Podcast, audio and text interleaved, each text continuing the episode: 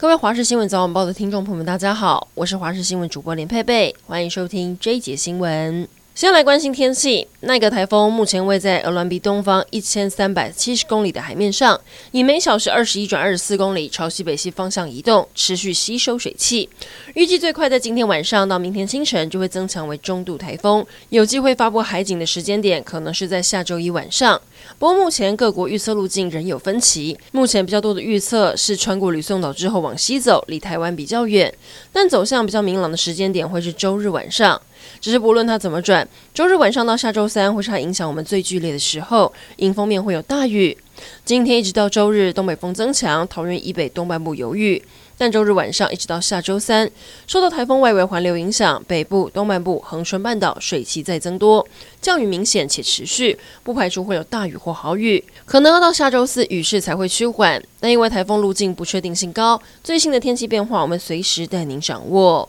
中油大林炼油厂又传火警。先是昨天晚上十点三十五分左右，高雄中油大林炼油厂第三滴流燃油工厂发生爆炸，消防局出动大批人车前往救援，但没有想到不到半小时，十一点零三分又发生了三次爆炸。市长陈其迈在十一点半左右抵达现场了解，被当地的上百位居民包围陈情抗议，居民都吓坏了。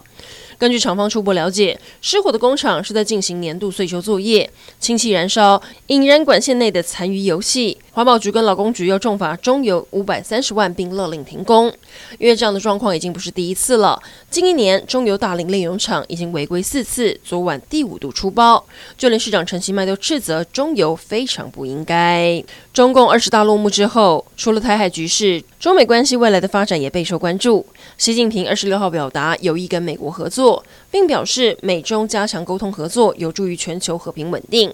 拜登则是强调美中竞争激烈，但不寻求冲突。有外媒认为，拜登这番话似乎是在为十一月的 G20 峰会会面铺路。午餐时间，许多中部人喜爱的两间彰化控肉饭先后传出不做了，让网友直呼这是彰化最黑暗的一天。一间是夜市空肉饭，号称彰化最难买到，因为它营业时间很短，从下午三点半开卖，只卖到晚上六点。消息传出之后，就连网红芊芊都发文怀念。另一间则是四十年老店鱼市场控肉饭，同一天在网络上宣布要顶让，但希望可以保留员工的工作权。外传是因为国税局辅导开发票，使得老店萌生退役，再加上第二代都没有意愿接手。不过，这消息对彰化人来说真的很冲击。就有网友开玩笑说：“一次灭两家，心情好糟。”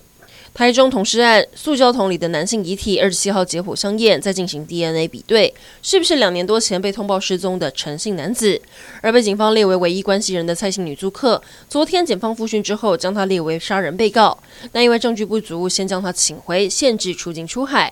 警方表示，一般 DNA 报告需要一个礼拜以上的时间，但这次是送急，只希望结果可以赶紧出炉，厘清案情。